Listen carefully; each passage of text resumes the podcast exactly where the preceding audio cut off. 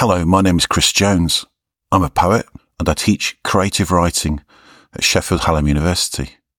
Welcome to the Two Way Poetry Podcast, a bi weekly series of programs where I speak to poets about their own creative inspirations and practice. In each show, I invite a writer to talk about a poem that has influenced his, her, their own writing. We discuss the work and in return, my guest reads a poem they have written as a response, however overtly or indirectly connected to this original piece. In this episode, I talked to the poet Angelina D'Roza about how an extract from Seamus Heaney's translation of The Cure at Troy by Sophocles influenced the writing of her own poem, Correspondences, The Credence of Birds. Hello again, and I'm in the my office, and I'm here with Angelina D'Roza. And today we're going to talk about two poems and possibly other kind of little um, influences as well on top of poetry. I think one of the interesting things about Angelina's poetry is that she does use songs and lyrics as well very well in her poems. They sort of feed in. So I might well ask her about that. But our main focus today is on Angelina's poem, Correspondences, The Credence of Birds. And we're going to look at this poem in relation to a brief extract from The Cure at Troy, a verse adaptation by Seamus Heaney of Sophocles' play Philoctetes. So, Angelina, thanks for coming on the podcast. Thanks for having me. Can you remember when you first came across Heaney's play The Cure at Troy? Um, there's a receipt in the book. Maybe I can tell you if it's the right receipt. Um, yeah, it was the 5th of February 2020. I don't know if that's the first time that I came across it, but that's the time I bought this copy of it. So let's go with that. Have you seen it performed? No, no, I haven't. I'm not sure I've seen any of the the sort of ancient stagings. I've read about them, I've listened to radio programs of them, but I don't think I've seen one. Okay. And was there a particular reason why you, you picked up the cure at Troy? Was it just interest or was there a, a kind of bigger motive? Maybe I'd been reading around the area. It might have been when I was looking at um, HD's Helen in Egypt. So maybe I was down that down that road anyway, thinking about the the kinds of the mythologies and the the stories and the tragedies and all of these these ways of seeing the world. So maybe that's when it grabbed my attention. I've read other poets' translations of various things like this. I don't know, this one was, I don't know, caught me. Maybe it was just a collision of the right thing at the right time that made it stick. So you're going to read out just stage directions, which I find really intriguing. Yeah. That it's stage directions that kind of, that prompted you to write your, your poem. yeah, but they're beautiful stage directions, aren't they? So- They are. Yes, they are. I mean, they are. Well, we'll come on to that one. I think you should read it first, but, um, where does this footnote or this, these stage notes, are there, is it, this is at the start of, of the play? Yeah, they are at the start of the play. And I mean, the play, I mean, it's got links around colonialism and these sorts of things and the, these big subjects that are obviously transferable to different times and different Yeah. places. And, uh, you know, I, I, I have been, again, so I suppose with the Helen in Egypt, that crosses over there as well. And it crosses over the things that I was thinking about around some post colonial ideas. But I wasn't necessarily thinking, oh, this will help me to write about colonialism. It just, sometimes language just makes you want to write stuff, doesn't it? It does. and it connects with the things that you've been thinking about. And if all of that marries together, then maybe something good will come out of it, or something beautiful, or something interesting. But it's not going to be a direct this is about this or this is relates to this in any clear way that you can just say, oh yeah, no, I see where that's going. Yeah, no, I, I understand that. It's not where ri- how writing works, is it? Or, No, no, it's not at all. We're like, I think writers are like sponges, really. Or they're like magpies to, to Mm. bring in the, the the bird metaphor early. I think writers are quite like magpies, really, and they they like shiny things that they can pick up and play with, and then sort of move on to the next shiny thing, really. Mm. and just see what happens. Yeah. Do you want to read the the the stage notes? Yeah. A seashore. Spacious fetch of sea light.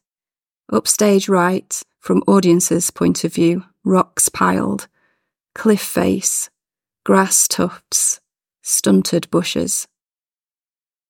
A cave mouth archway visible up there, with small acting area at that level. A sort of strewn pathway coming down stage, forking towards acting area. Access to cave mouth possible from this point. Access to second entrance of cave is off stage, right. If a volcano can be suggested in background, all the better, but it should not be overemphasized. Chorus discovered. Boulder still. Wrapped in shawls. All three in series stir and move, as it were seabirds stretching and unstiffening. The prologue can be divided between the three voices. By the end of the prologue, chorus leader has positioned herself where she will speak as Hercules at the end of the play. Hmm. Thank you very much for that. It's the impossibility of some of the staging. It made things possible in terms of how you might think about approaching writing like this. Like the idea that I could write a poem that was sort of a play, but isn't really a play, Yeah. a monologue, and how you could have stage directions where I can visualize how this might work. You could use this, but it also has aspects of it that actually, how would you use that as a as a as a director? Yeah. trying to create this on a on a real stage. It's, it straddles that kind of line of possibility. Hmm. I may have overstepped Well, line with mine. Yeah, we'll come to come to that soon, but your poem soon. But it seems to me that he's he's both kind of he knows how he wants it staged, but he's also trying to be accommodating at the same time. Hmm. It's an interesting kind of tone that he adopts. Yeah, there's a suggestiveness to it, isn't there, that allows for the visualization of it, and then gives space for somebody to realize it in uh, in their production. Because he says things like if if a volcano can be suggested in background, all the better. hmm As if the, the theatre company couldn't afford to put a volcano in the background, you know, paint the volcano in the background. Yeah, like it's kind of quite generous, isn't it? Or kind Yeah. of, you know, you can well maybe it's generous or maybe it's actually really s- specific like you you could create the image of a volcano in the background of a production fairly easily but it could look quite terrible as well couldn't it so yeah, do it but don't do it if you're going to do it badly yeah. Well, that's, what he's saying. that's possibly what you're right. That's possibly what he's saying. Really, he's he could be actually being quite stringent in his in his sort of level of um, veracity Hmm. in what he what he wants to s- seen on the stage. I mean, you're right. I think that, that there is a sort of music to not, you know, it's not even he's not even got to the verse drama yet, but he says thing he says a, a phrase like "spacious fetch of sea Mm. light," and that's and that's poetry. You know, that's a kind of that's a little sort of modernist poem, isn't it? Really, yeah You know, one one line, one sentence. a sort of strewn pathway like a lot of thought this isn't just somebody throwing some directions out there's a lot of thought gone into the Yeah. language to express it No, I think that, yeah, I could see that. it made me think of other plays that I've seen as well. I think I saw Damon Albarn wrote a, a an opera, an English opera. Did he? Was it called Doctor Dee? Something like That's that. right. It was. and I yeah. saw it at Manchester, and yeah, it was, and it was a really amazing thing to watch. I, I did buy the record, and I don't think I've really listened to it since then. But as a as a visual and audio kind of marriage, it was really amazing. But it started, everything just went really, really quiet. And then they had like a crow that just flew from the back of the auditorium and up onto the stage. And that's how it, that's how it opened. And then suddenly you were there and it was all happening. A, cr- a crow. It was a big black bird. Yeah. I don't know what you, I'm, I'm no ornithologist, but it was so a it big was black bird. trained, a trained bird. Yeah, yeah, and it, yeah, So it and wasn't that's like how a, it began. wasn't like a kind of construction of a bird. no, it was an Oh, actual bird. Right, amazing. Oh, I really like that idea. Yeah, it was re- really effective, and has stayed with me because this is years ago that I went to see this. I could even Mm. tell you when it was, but Yeah. um, it's stayed with me. I suppose there's a few things that, without preempting your poem too much in you know in this part of the in this part of the podcast, but but it's this boulder still that I pick up on in your piece. Boulder Mm. still becomes a kind of key. Boulder becomes a key kind of a key word, Yeah, an anchoring word in your piece. yeah. So, and I really wanted to use the phrase "boulder still." I'm like, oh, I can't. I'm just stealing it. And I thought, well, if I just if I say it's not my phrase, then I can use it, can't I? Yeah. well, there's yeah, you, you talk about the the the chorus, and you talk about the boulder, and the boulder is the boulders are there, Hmm. higgledy piggledy, and there's the man with the bouldering mat, and then there's very, but the boulder comes back, doesn't it? You know, again, we'll we'll, we'll see that later on, but. I like how you li- how you've lifted a particular word, I think, or a particular phrase, and how you've kind of stitched that through your own poem.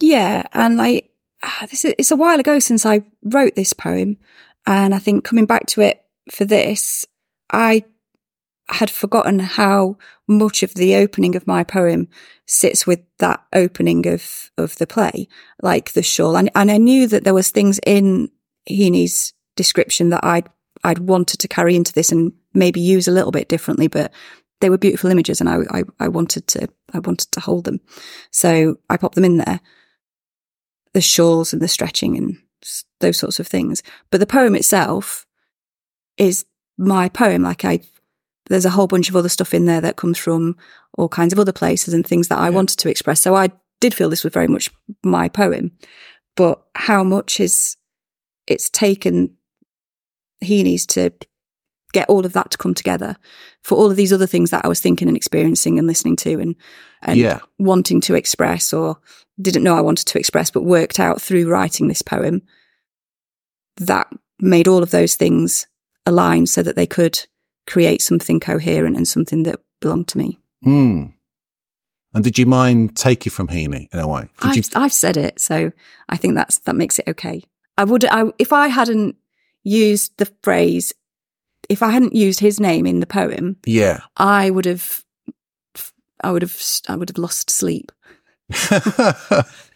I would, I would feel very uncomfortable about the poem, and it would, it would spoil it for me. So once I'd realised that, well, I can just say that's his, and then yeah. point to his work, and then that would make everything okay. It's So- a conversation, though. I mean, I think one of the things about what the reasons why I've done this podcast is because I think poems are in conversation with each other more than we think. And one of the issues pe- people have with poetry is that they don't have an understanding, possibly, of what conversations are happening. Mm. Possibly. And I I mean that is it it is part of a, a a big I don't know, quilt work of of writing and things that you've engaged with separately to anybody else. You know, they might have engaged with the same thing but in a different way. And is full of it and my work is full of all kinds of lines and ideas that have come from somewhere else and then gone somewhere else. Like my poor old Maggie Nelson, she's all over the place in Yeah. work and and I don't have any kind of problem with it because that's that's, that's it's a good thing. It's not a it's not a problem. It's it's a positive Yeah. a positive aspect of of creativity and and it's enjoyable and and it's enjoyable if you see it in other people's work and you know not, none of these things exist in a vacuum. But I do stress about it. I do stress like and sometimes I'll write something and I'll and then I'll message my friends and say this I've I've come up with this phrase. I really really like it. I think it's really good so I think I've heard it someplace else. And can you tell me have you read this somewhere? And like I'll message everybody to try and work out where I've stolen this phrase from and nobody knows it and I have just potentially maybe I have just Created it. thought of it. Yeah. But I, like, yeah, no, I, I worry about that sort of thing, and I, I think oh, I can't put my finger on where I've heard this before, and yeah, people get really random messages from me asking. Hmm. I mean, yeah, crypto crypto amnesia is a particular issue I have, and I know I've used phrases and lines in poems, and then realised afterwards that they were from people, from poets that I'd been reading recently. Hmm.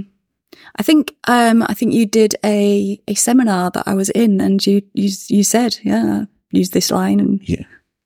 and then I realised I'm, uh, I'm having that's Sarah Maguire line. Probably that's the Is that- it? Yeah, from a poem that she wrote called Watershed, which is one of my one of my favourite poems. Yeah, and I just I just love the line. Is it something to do with flat heat? Or, The flat heat of the afternoon. there we go. Yeah, that's it's in- years ago. It's in yeah, it's in a poem of mine. Yeah, I always remember that about you and the Acer tree. So oh the Acer, yeah, in the garden, which we still have. that's good to know. Yeah, it's still burning red. There is, I mean, uh, this goes off Heaney a little bit, but the just talk about influences. The another idea that comes back to me is about um, the absence that the pattern of things that's left behind from an ab that creates the presence of an absence. I Yeah, suppose I know that's in here, but it's in loads and loads of things that I write, and that comes from Jane Kenyon. right. Okay. and someone lent me a Jane Kenyon book and it was fine, but I, I, I didn't go away loving it. I haven't gone off and bought my own or anything like that, apart from this one poem that had this, the, I don't know, the grass was, the cows had been, they'd gone away. There was, it's a really, really lovely idea and image. And I just enjoyed that presence of an absence idea. So the grass in this, so the grass in the, the poem you're about to read is Mm. that from Jane Kenyon? Then, Yeah, yeah. So I think, yeah, I think collage, I think uh, patchwork, I think patchwork's a really good way of looking at poems. You know, it's, it's, so many writers use that kind of patchwork. Things just stick, don't they? I mean, that book must have been lent to me 13, 14 years ago. I returned it. Yeah. which is unlike me, but I did return it. And it just, it's, it's an idea that has stuck around and is part of the way I think about things now. Do you write notes? Do you have like a a, a day book or a writer's No. book that where you write particular phrases? Or No. And I don't like the idea. I know that lots of people do it and that's good, but partly don't like it because I don't know, you just have lots of notebooks that it would just create a lot of clutter that I wouldn't know what to do with. But also my my thoughts are that once I've written it down and put it down somewhere, it's not in my head doing any work anymore. And how can it meet something else if it's no longer in my head? It's over there in that notebook over there. yeah, It can't meet anything. It's dead on the page. yeah, If it's in my head, how, wherever randomly it is, it will pop up when it's needed and meet the thing that I'm currently engaging with and spark something new. yeah. I think Either that or I'm just a bit lazy and don't want to make no. I think I think I have similar kind of feelings about keeping notes. Mm, I'm I'm very lackadaisical when it comes to writers' books or like, writing down things that people say in lectures or things I've heard on the radio. yeah. And I don't think, how, how, uh, how am I supposed to know what it is that's going to be the thing I should keep until it's all filtered through and the bit that's left is what you're left with and then it meets something else. Yeah, I'd, I'd probably just write the wrong things down anyway. I think memory is important because the things you remember, are the things you're going to eventually write about. Yeah. You know, and they're going to come out perhaps not how they were, but how how it stuck with you is significant in some way. It Yeah. meant it means something to you specifically because of the way it's recurred in your memory or been distorted in your memory. Mm. But I think it's really playful that you use stage the stage notes rather than the poem itself as a Mm. kind of springboard. I really like that kind of, um, and you use it f- as a as a way, a means by which you can sort of shape your poem as well, because it is a kind of play, isn't it? That you are. Yeah, yeah. I've used the structure in a way that, yeah, I was I was excited to think that I could do something with this because I don't know. I think maybe I was coming towards the end of a writing phase and was excited to find something new that I could play around with. I do write a lot of poems that use prose poetry, maybe not in its entire entirely prose poems and maybe it incorporates other things or I have lots of sections of things and fragments sort of that work together in in ways. And so this was a new way to structure it, but use some of the things, some of the ideas or some of the the strengths that I think I have going on at any particular time or at this particular time. And yeah, it was exciting to find another way to approach approach the writing and structure it and see what happened. Before you read it, before you read the poem, could you um, say a little bit about the idea of correspondences? Because it's a, it's a word that's, I'd say, sort of central to your. That's just because I keep using it. central to your uh, project. So, I mean, I, I, this started a while ago, some years ago.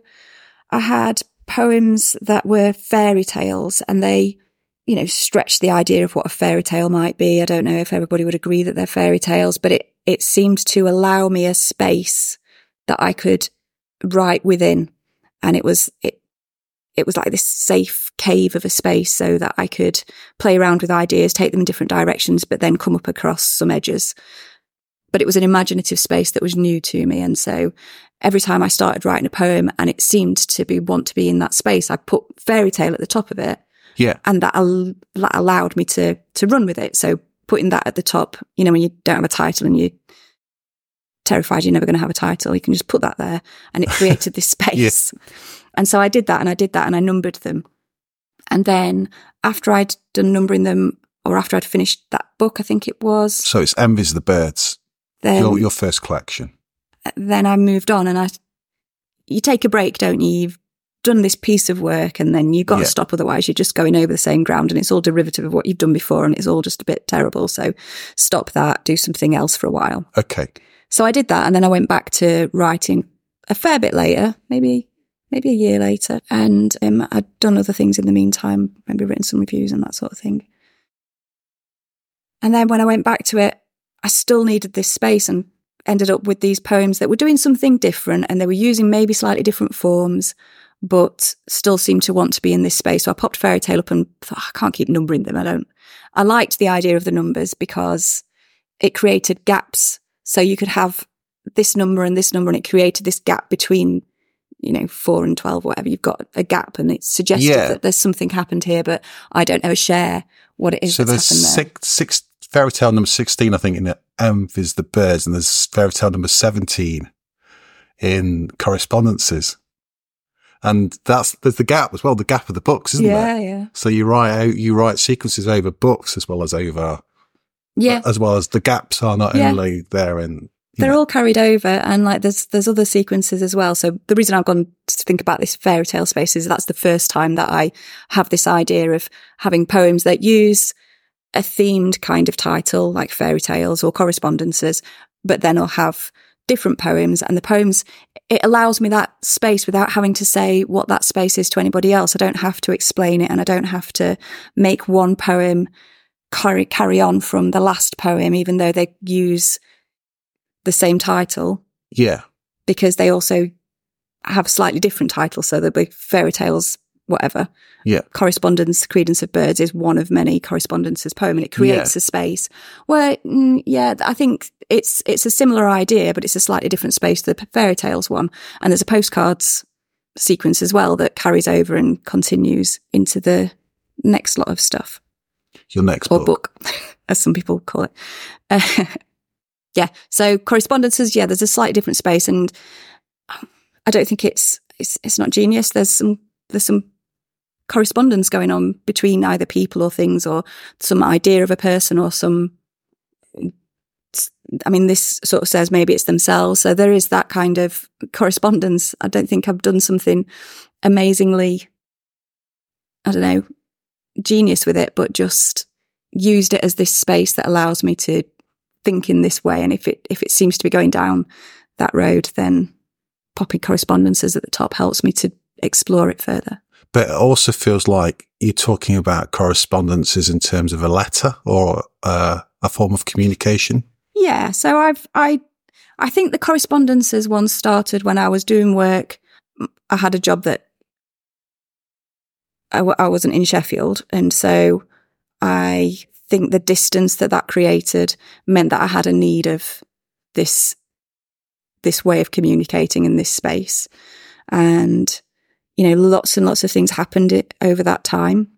I became a grandmother, amongst other things.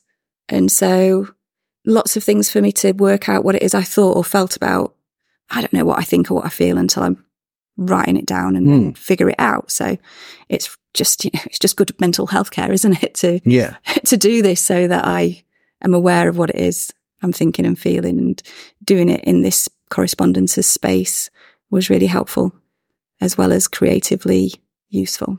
Mm. Could you read the poem out, please? Correspondences, the credence of birds. A grit stone edge. Boulders higgledy-piggledy with sprouts of purple heather. No sun to speak of, but light diffuse and silver, an evenness to it. Maybe rain, if there's the wherewithal, or a sort of shimmer to the flattened grass as though rain has been, and absence left. A man in a red anorak, a bouldering mat folded on his back, walks quickly right to left. If Heaney's chorus of boulder still birds beginning to stretch from under their shawls can be made as lovely as he wrote it, do it. Pheasants, falcons, a spray of meadow pipits darting out from their hair and hands. Chip, chip, chip, chip. A woman climbs the rocks towards a platform stage right, with the silhouette of an ancient fort just about suggested. The bird song continues, ek, ek, ek, ek. But she is alone. Perhaps she addresses herself, or perhaps someone else, someone absent. No questions, but the fractals in the bracken their green mathematics transposed as music, the closing cadence that resolves the song. She. I might believe that a kingfisher strung upon silk can predict the weather, or that placing the semen of a pigeon on someone's shirt can make that person love you. You think it's wild, but you believe time runs as the crow flies. Take the roses replanted to my new house. Those roses that know a home before this, my young son, the woman I was. Its stems grown long and winding through the pale fuchsia, the fuchsia with its pale pink memory of a previous owner. The latitude of these two recollections mapped in space, in gradients, and tangled into a grammar of now or here, the woman I am.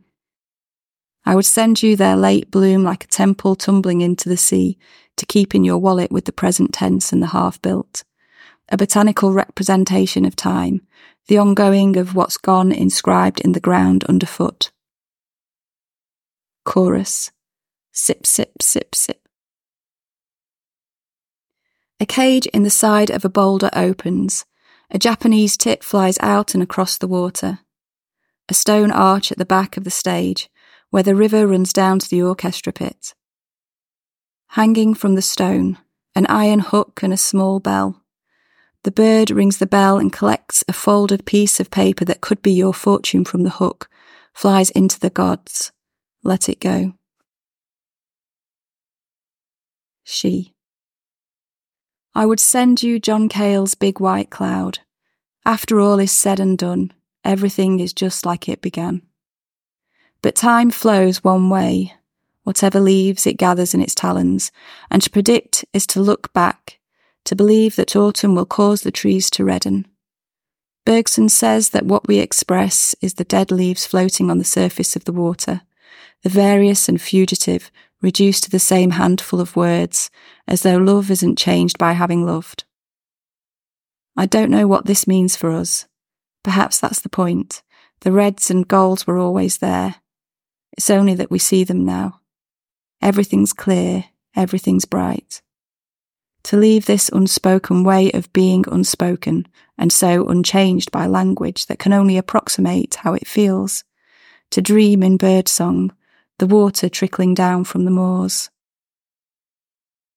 The chorus boulders huddle against the cold. Chee chee chee chee. Light fades to black. Ek ek ek ek.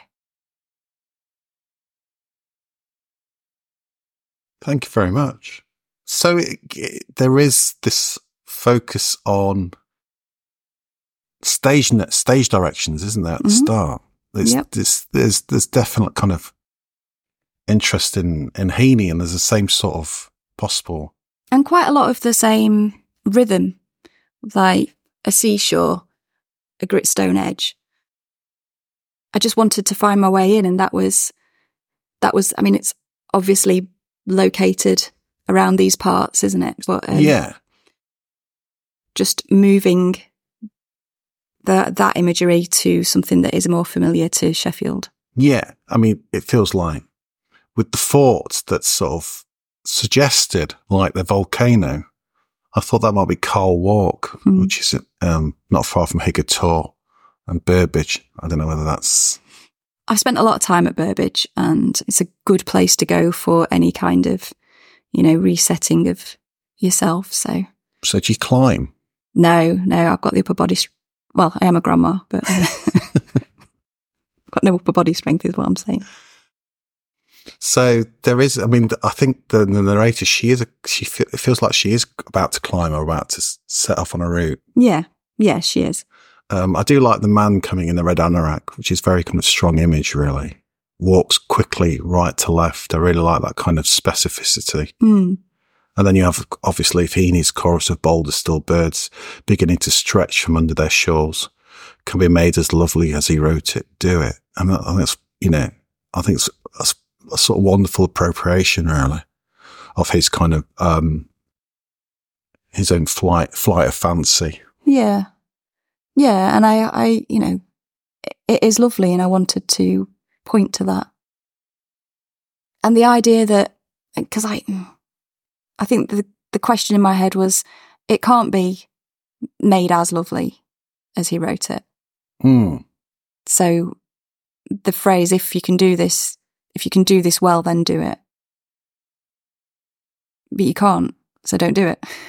Right. Okay. Is is the kind of the subtext going on in my head there? so is that a form of absence then or a form of, Yeah, maybe. And just the recognition that, you know, I, I think I've, I've, I've written a decent poem, but you can't, you can't write somebody else's poem. You can't just take something that was that lovely and then do it. So it's, it's just that sense of things are what they are and in their place is, is perfect. And that's where they belong. Yeah.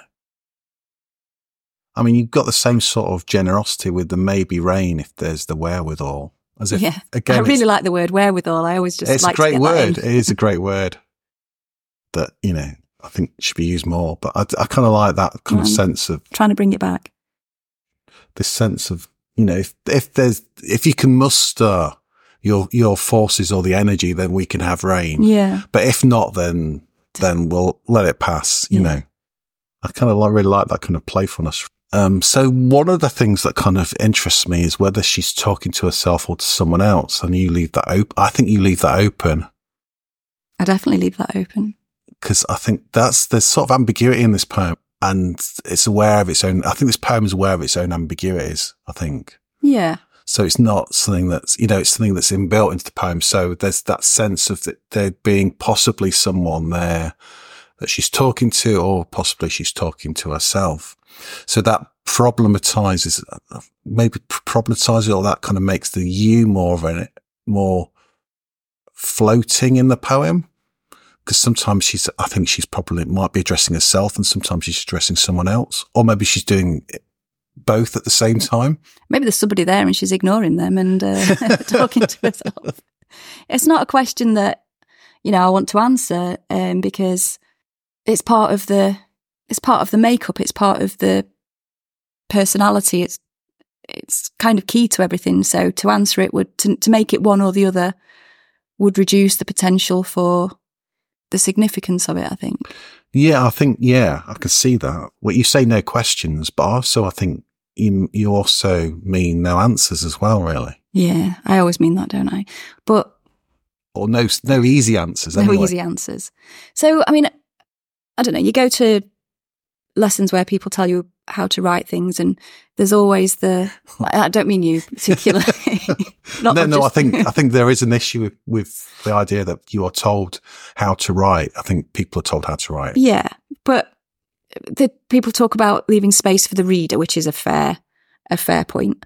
Um, and definitely I would want to do that, but I don't think that is necessarily all I want to do. So the reader's going to bring, you know, whatever baggage they've got going on to the poem and, and it's going to affect how they read it. And no matter what you did, even if you nailed down every meaning that you wanted to nail down, they would, they would still bring their own stuff there and it wouldn't be how you imagined. So there's no point trying to do that. And I wouldn't want to anyway. It'd be very boring. But it's or, not or limiting, I think, possibly. rather than boring. Y- Yeah, I don't. Do you you'd say boring? Would you think? I did say boring. Yeah, fair enough. Boring for you and boring for the reader. Yeah. So if so, yeah. If you know what you were, if if I knew what I was going to write before I wrote it, it would be a really boring process, and I probably wouldn't bother to do it. Okay. There'd be no need because I already knew what it was I thought, and I, I I'd do something else. There's lots of other things to do. I do this because I don't know and it's exciting and it's interesting. I'm going to discover stuff and I could live without that discovery, I'm sure, but it's, it's, a, it's a, it's an energetic process and, and it's surprising and I enjoyed that aspect of it. To, to, the poem isn't just leaving room for the reader to think about whether or not somebody is there. It's thinking about that the poem doesn't know whether there's somebody there or there could be somebody there or there might not be somebody there. And so that query, uh, that question mark over it isn't because I want the reader to answer it necessarily. They can if Yeah. they want to, they can do whatever they want. But that isn't the point of it necessarily or the only point because I think the question is central to the poem. So we, yeah, so leaving room for the reader is, is part of it, but actually I'm not asking them to decide. Yeah. I'm asking that we keep that space open.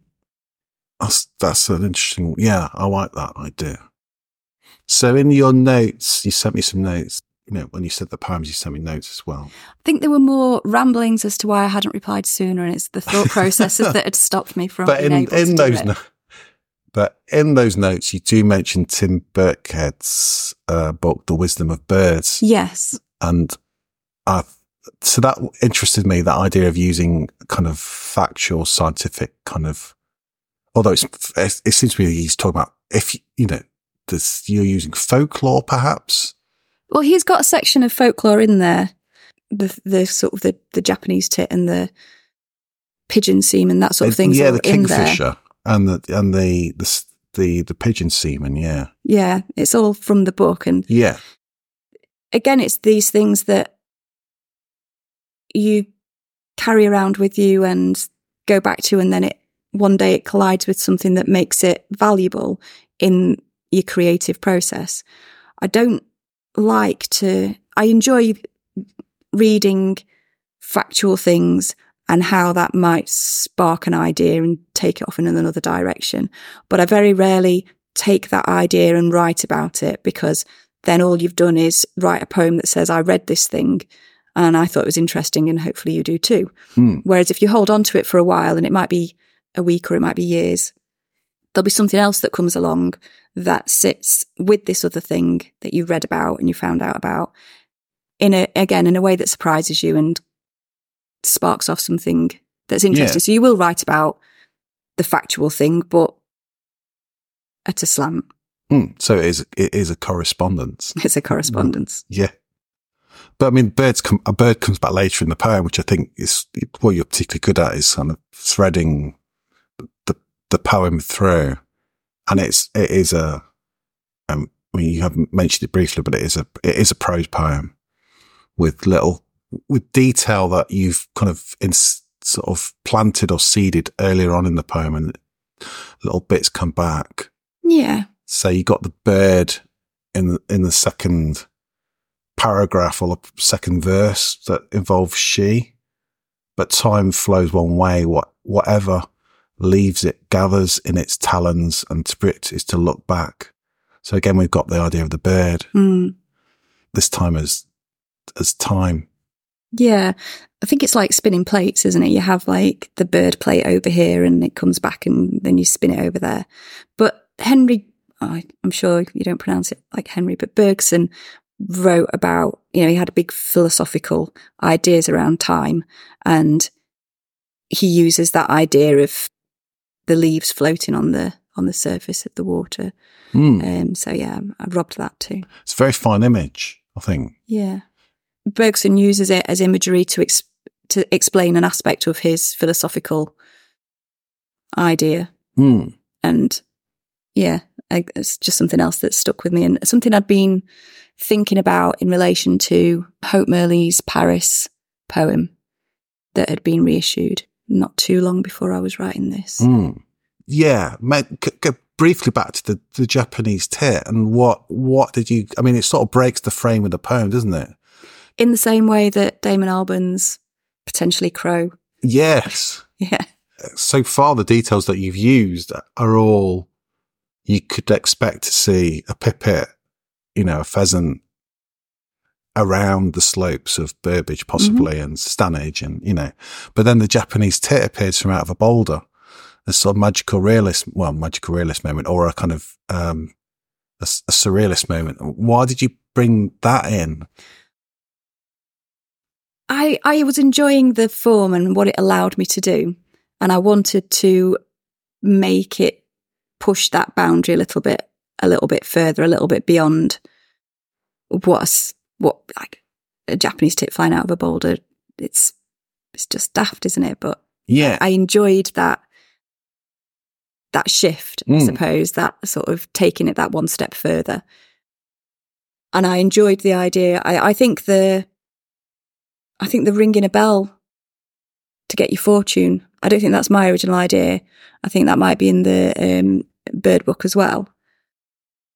And I wanted to have it. So Mm. so I No, I really like it. I think it just again, it kind of it's unexpected.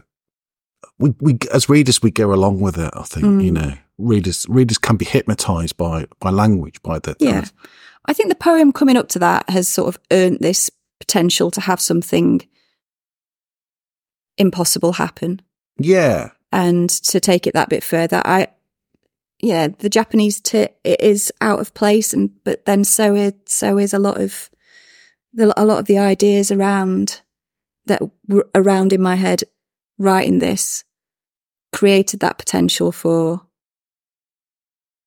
being out of place. yeah, but also there's an artificiality to it, and, and it is a play that you're writing, isn't Mhm. it?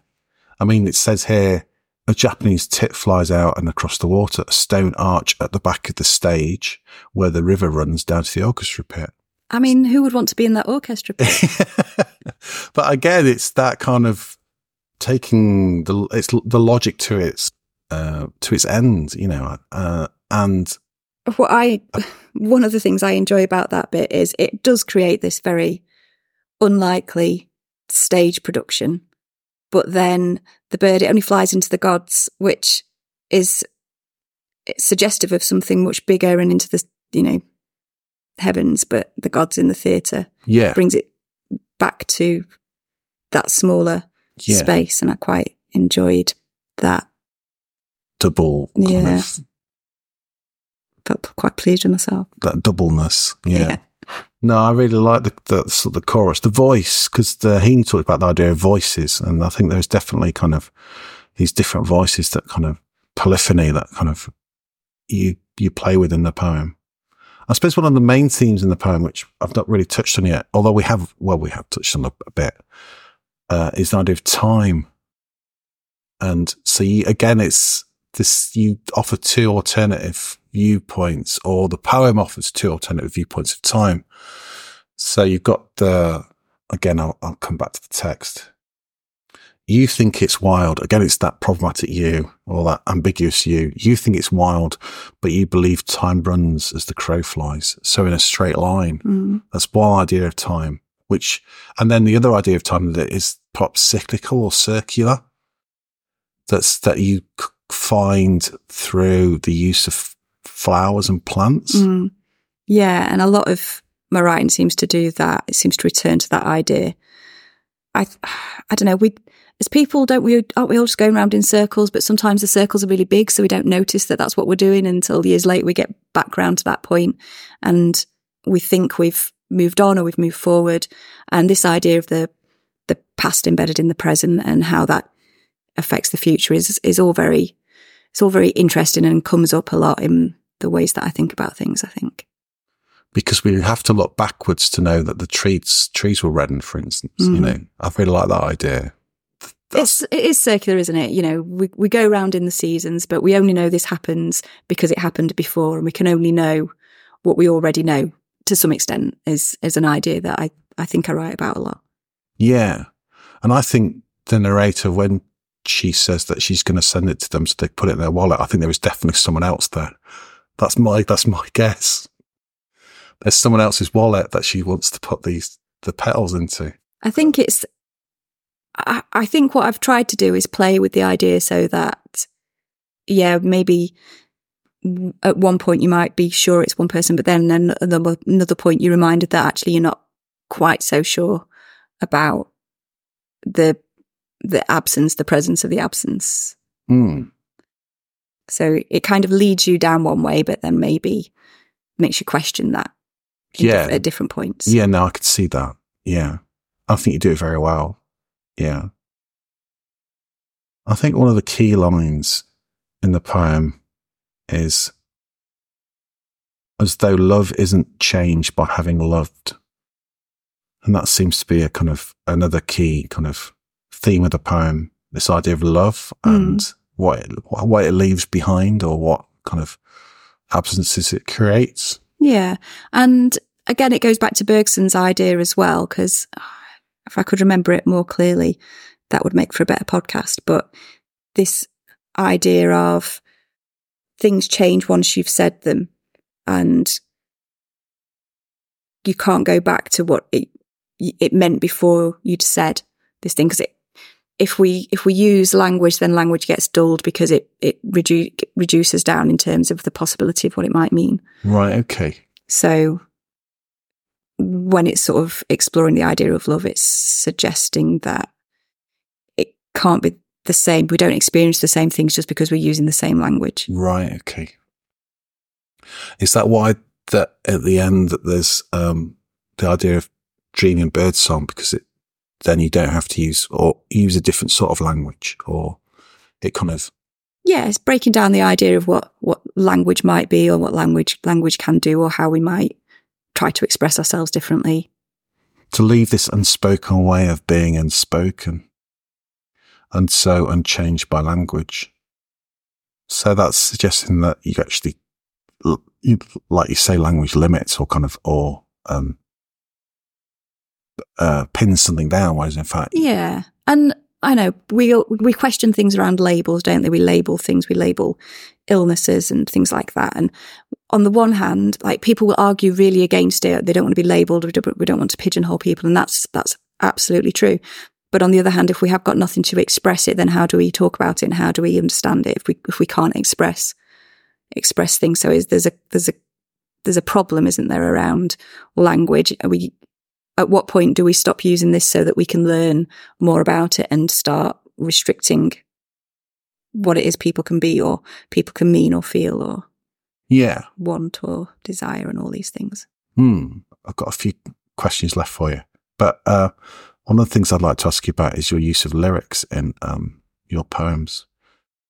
Uh, it seems to me that music has got a very important part in your in your life in your writing life. Yeah i didn't necessarily know that i mean i yeah, everybody likes music don't they what's not to like but I think I wrote Envies the Birds and I hadn't noticed how much music goes through it. And um, I don't know, I ended up making a playlist of the songs that are in it.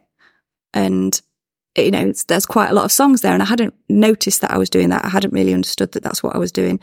But I listen to a lot of music and I'm interested in in it. I think is it in correspondences that it must have been when Glen Campbell died and Wichita Lineman was on the radio all of the time, and there was lots of radio programs talking about him and Jimmy Webb and this this song and different versions of it and all kinds of things that are all just it's all just it's a very interesting day listening to these things isn't it and it all just sits in there and and then that's how I spend my life. I, I think writing is a, for me anyway, is a lot about lolling around and um, just absorbing what's going on and being interested in the world. And, and that's a big part of the world that I live in. So listening to the radio, being interested in music, I collect vinyl and wouldn't claim to be any kind of expert on anything, but enjoy, enjoy what I enjoy and it informs what I write. So, so I've got a playlist, a little mixtape for Envies the Birds. I've got a little mixtape for correspondences.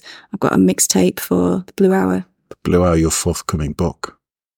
John Cale. I went away and listened to this. Um, Do you like it? I did. I enjoyed it a lot. Yeah, I really, I really did like it. It's an interesting song, only because it's in, it's on his first album, Mm. Post Velvet Underground, and it's the first song on his first album as well. I think. So it's a key, it's a key song, isn't it? Really for him. And you enjoyed it?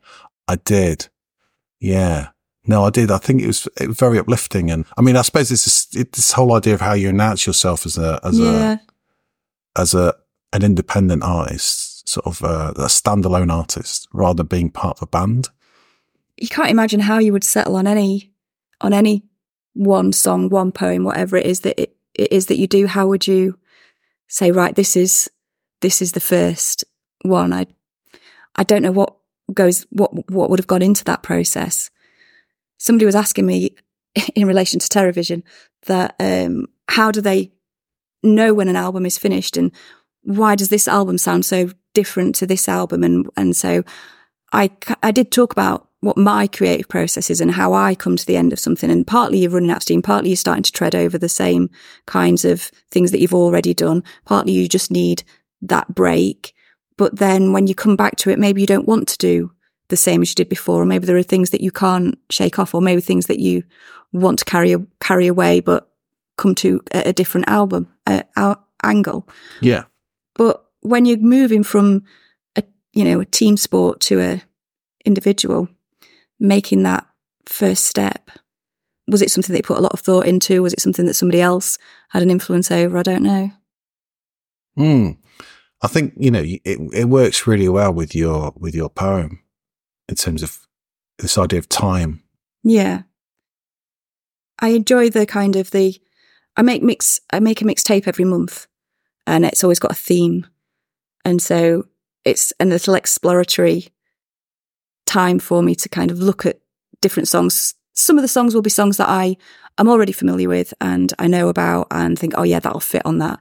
But part of it will just me be like searching through things that I don't know, but might work with that theme or artists that I might be interested in incorporating in songs that I haven't come across before. And it's, it's like a, a little discovery each month. I think this song was part of that. Familiar with some of John Cale's work. Um, and I really love the Velvet Underground, but I think that this song came out of that Mm. exploration and just happened to, to work Yeah. well with what I was doing. Yeah. I like the idea of sending someone a cloud because it, partly it, it obscures the sun. Um, so there's this, there's a, it's not altogether straightforward. I think No. sending them a cloud, you know, because it's, but also I do associate big white clouds with, with blue skies, Yeah. summer Yeah. skies. So you need, you, for the, the clouds and the sky. I yeah, think the I contrast is um, is what makes you notice one thing or the other, Yeah. isn't it? everything's clear, everything's bright. What is it though underneath the big white cloud? I think you, yes, you do interpolate and stitch song lyrics very, very well into your poems. Again, it's, it's this patchwork you, you, you handle very well technically. Um, and emotionally as well. I think, you know, that's the other thing that, you know, there's sort of this emotional kind of pitch to the poems that you kind of write that are, that's very strong, I think. So could you say something about the blue hour and possibly where this poem fits within the blue hour? This poem sits towards the end. So the Blue Hour is made up of three sections. And so when I wrote Envies the Birds, I think I thought about sections, but then felt that sections was too, too much of a divide and created like little poems that sat between bigger poems. So it wasn't a proper section break, but there was like a little bit of a palate cleanser or sorbet or something going on there. Yeah. Um, this one is definitely three sections. So the first section is correspondences, which has already been published as a pamphlet. And I'm really pre- pleased to have gone back to reading that and find that I still still like the poem. So that's Yeah. that's nice. And then I don't know, there was a a change in my life. So when I was writing the next section, which is called Hellebore, that was a lot of that was uh, there was a big commute going on in my life at the time, and so I had this time and space to think about things from a different point of view. I came towards the end of that and felt that that was enough of of that, and but I I wanted to write more, and also I've been doing a PhD, so some of these poems will be thinking about the the sort of philosophical ideas that have been coming through in the different chapters for there. So there was another chapter that I was writing, and so there was a kind of slightly different angle that I was thinking from. Um, another change in my life, so it felt like a separate chapter. There's these things don't, you know, there's no autobiography. This is what I'm experiencing at the moment. It's not that kind of section break, but it's it's it's how it affects you, isn't it, and how it affects your interests. Yeah. And so I I always write about something else to what I'm actually writing about. So that I use a lot of you know there was that series the history of the world in 100 objects. Yeah. There's quite a few objects come up in the third section. I'm not obviously I'm not really writing about those objects. I'm writing about something else, but Yeah. also about the objects. So it gives it a grounding. It gives it imagery and allows it to express other things without it all just sort of falling into a big mushy heap. Mm. No, I can't imagine ever that happening in your um, in your work. It's, it all seems very planned, very structured, really. But there seems to be correspondences. Do you track correspondences between poems as well, as well Mm. as within poems? Yeah, yeah, and I, I enjoy that. I enjoy that um, revisiting and how I guess how things have changed, but to take the same thing but then change it in some way Yeah. to create a new perspective on the old idea. Mm. I mean, you do write sequences. Yeah. Yeah, and I, I, I think I always liked the idea of writing sequences, but never really thought I would be able to write sequences or would have that kind of stamina or longevity or whatever, and then have accidentally written sequences. Mm. That's good. That's a good way of doing it. Yeah. well, thank you very much, Angelina, for coming along this afternoon. Well, it's not been so bad. Good. I'm, I'm glad you enjoyed it. Yeah, thank you. Angelina D'Roza lives in Sheffield. She was a writing mentor with the Koestler Trust and writer in residence at Bank Street Arts, collaborating with artists, writers, photographers. Most recently, her work appears in Black Box Manifold and Shearsman Press.